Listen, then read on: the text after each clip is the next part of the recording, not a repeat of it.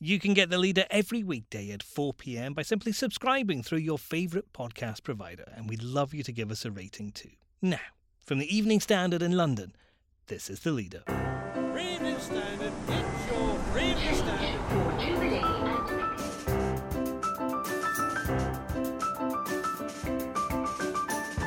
Hi, I'm David Marsland. Britain's chief rabbi says Jeremy Corbyn is unfit for high office because Labour's failed to handle anti Semitism, and the Archbishop of Canterbury is backing him. What he has done is tolerated a culture in which people use terminology that causes anxiety. The problem is he's not done enough to tackle that, and the question is why not? Our political editor Joe Murphy on an extraordinary intervention. Also, as the full impact of the RMT union's rail strike next month is revealed, why the Standard backs minimum service guarantees during industrial action, and when you've had your club taken away from you from an outside owner, to then work all that way to get it back, to put in all that effort, to have all that control, and to give it back is a great fit. The Standard Simon Collins on AFC Wimbledon's fans' dilemma. They may have to give up control of their club to realise the dream of it returning to its historic home.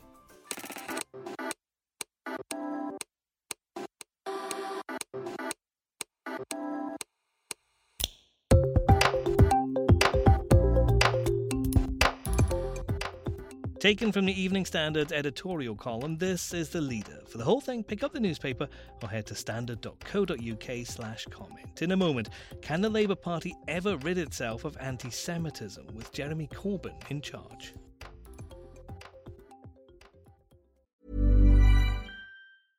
It's that time of the year. Your vacation is coming up. You can already hear the beach waves, feel the warm breeze, relax, and think about work. You really, really want it all to work out while you're away. Monday.com gives you and the team that peace of mind. When all work is on one platform and everyone's in sync, things just flow wherever you are. Tap the banner to go to Monday.com.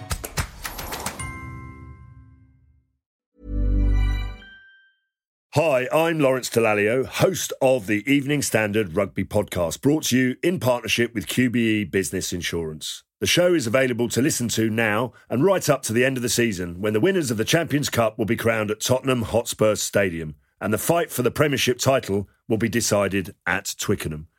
QBE is one of the world's leading insurers and they will help your business build resilience through risk management and insurance solutions. Subscribe and download now wherever you get your podcasts. Thanks for listening.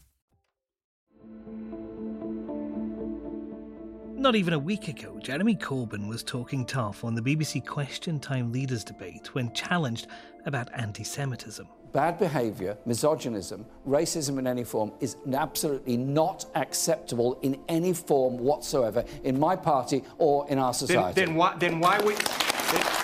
The words weren't enough for the UK's chief rabbi, Ephraim Mirvis, who has written an article saying British Jews are gripped with anxiety about the general election, with a new poison sanctioned from the top taking root in Labour.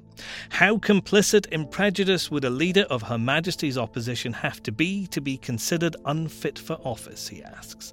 Labour says it will guarantee the security of the Jewish community if the party comes to power. Our editorial column is not convinced. Mr. Corbyn may well believe himself to be virtuous, but he is being judged for his actions and his words. Did he not notice when in 2010 he co chaired a meeting during Holocaust Memorial Week when Israel was compared to Nazi Germany? Did he not question the nature of the offensive mural of an elite banker cartel, which he defended? Has he ever considered why his arrival as party leader coincided with the eruption of this awful situation? The test of leadership is how a party deals with such things. It is a test that the Conservatives should apply to themselves over still isolated but worrying incidents of Islamophobia among its members and supporters. As for Labour, any hope that the party might answer the Chief Rabbi's fears will not be met while Mr Corbyn remains at its head. Our political editor, Joe Murphy's in our Westminster office. Joe, this has come on the day Labour launched its Race and Faith Manifesto, which was supposed to put a stop to this. And of course, it's not gone quite according to script. Um, not only did the um, chief rabbi choose today to write his article, which is really, really very, very astringent, um, followed by the Archbishop of Canterbury. But when Labour's event started, it was notable that there were some fairly controversial figures up on stage alongside Mr. Corbyn. And who were they? Well, one, um, second from the right on the platform of VIPs, was Apsana Begum, who is the Labour candidate for Tower Hamlets. Now, she is a left winger, she's a Corbyn supporter who is a senior national member of Momentum, and she has been controversial because she has used such terms as Zionist masters in tweets, for which she's apologised, and she is probably emblematic of the existence of this problem in the Labour ranks, i.e., activists who use these terminologies without realising how offensive and anxiety causing they are, in the words of the uh, Chief Rabbi.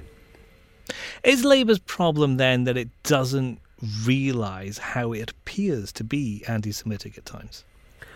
I think you could write a book on, on exactly what is going on in the psyche of the Labour Party. Everybody says to you, Jeremy Corbyn is not an anti Semite. And for what it's worth, I have never seen any evidence of Jeremy Corbyn in person advancing hatred towards um, Jewish people. But what he has done is tolerated a culture in which people use terminology that causes anxiety or causes offence. And the problem is he's not done enough to tackle that. That is plain. And the question is, why not?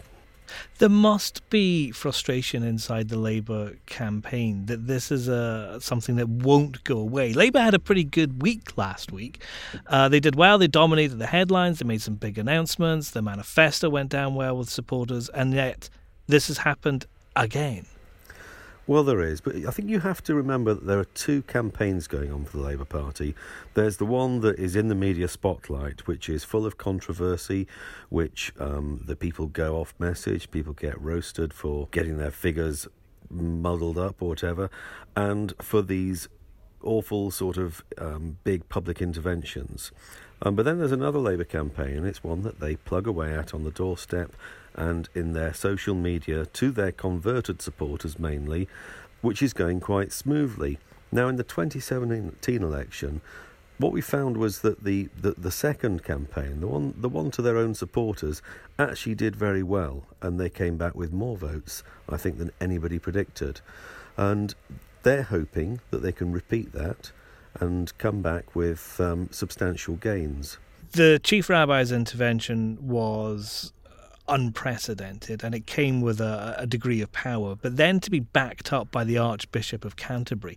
Does these kinds of interventions have an effect on, on voters? There are um, seats like Hendon, like Finchley and Golders Green, where Labour ought to be winning if they've got any chance of holding the balance of power, let alone forming a, forming a majority government.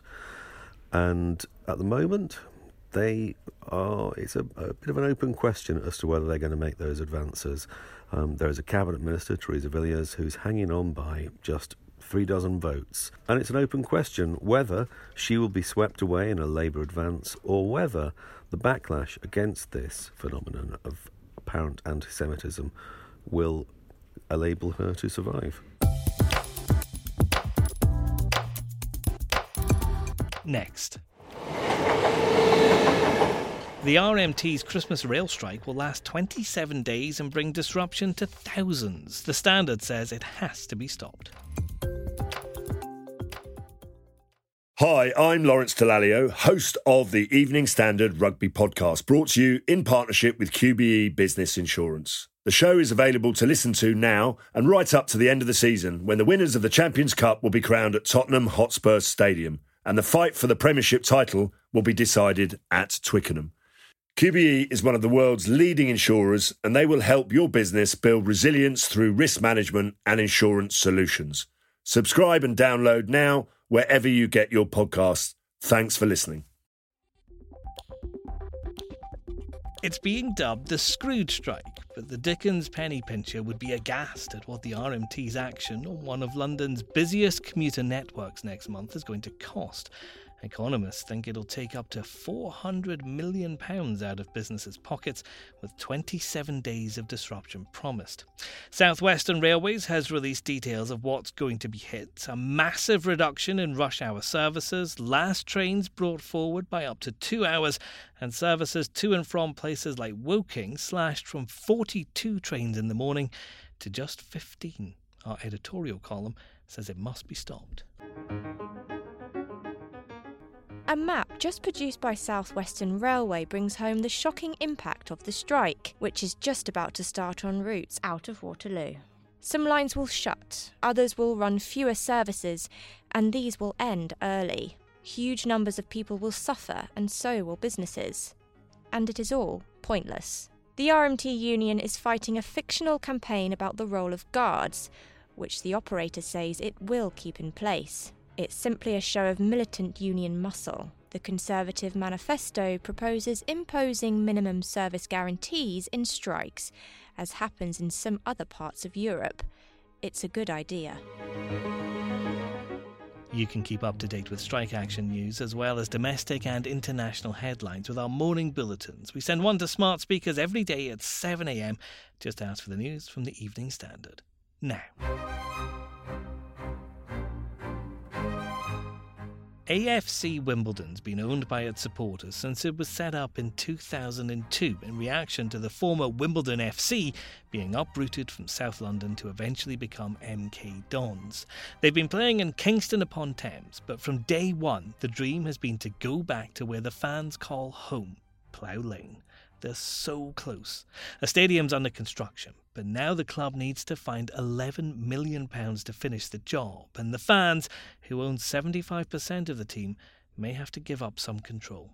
The Dons Trust has called a special general meeting next month.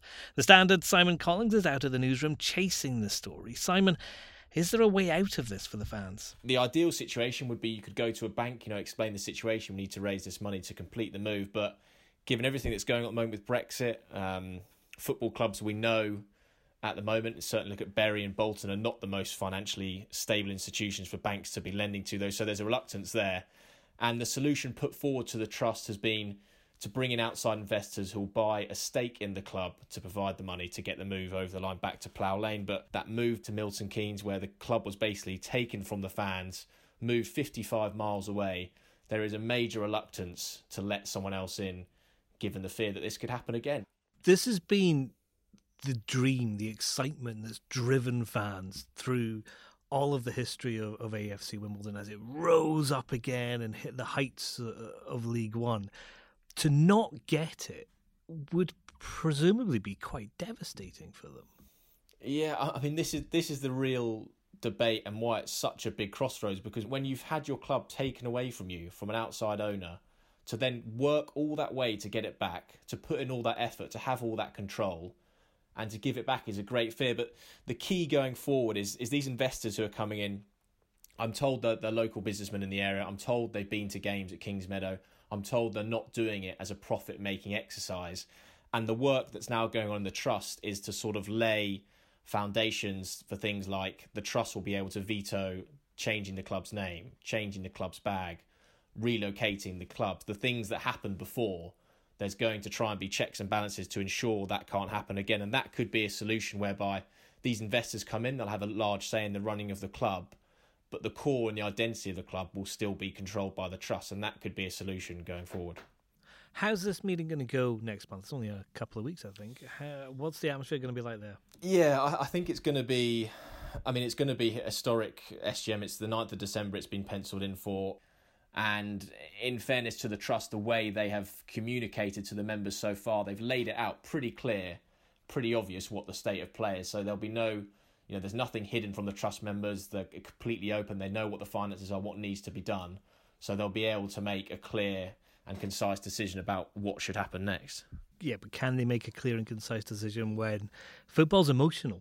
Yeah, I mean that is true. That that is going to be the question. I mean, it's easy us from the outside. You know, it, you're looking at the finances of it. you can see you need the outside investment. I mean, it's incredible that, that Wimbledon have really got this far. There perhaps needs to be a realization, take emotion out of it, and look at it in the raw black and white if you can, and think, you know, for the good of the club, we need to surrender a bit of it. But if we can have those checks and balances, if we can keep that identity being in our control, then then moving forward, it could perhaps work and not be a repeat of, of those scenes we saw in the past.